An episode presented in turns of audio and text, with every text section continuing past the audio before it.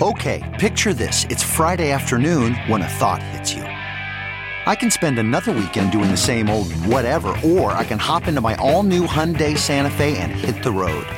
With available HTRAC, all wheel drive, and three row seating, my whole family can head deep into the wild. Conquer the weekend in the all new Hyundai Santa Fe.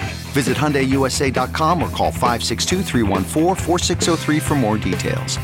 Hyundai, there's joy in every journey.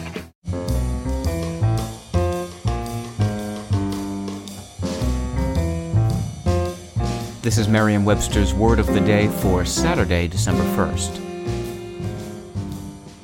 Brought to you by Merriam Webster's Collegiate Dictionary, 11th edition. Available from your favorite bookstore or online at www.merriam-webster.com. The word of the day for December 1st is nuance, spelled N U A N C E.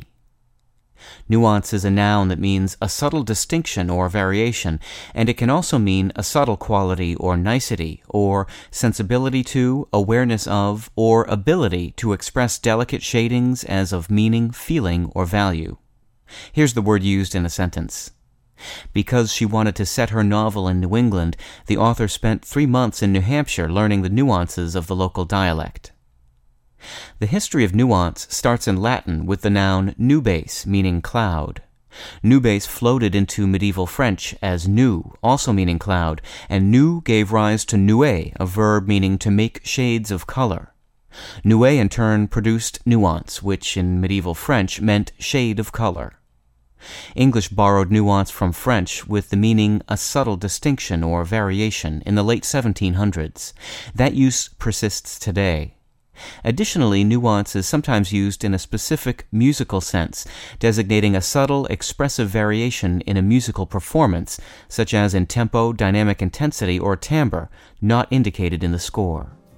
I'm Peter Sokolowski with your word of the day for Saturday, December 1st.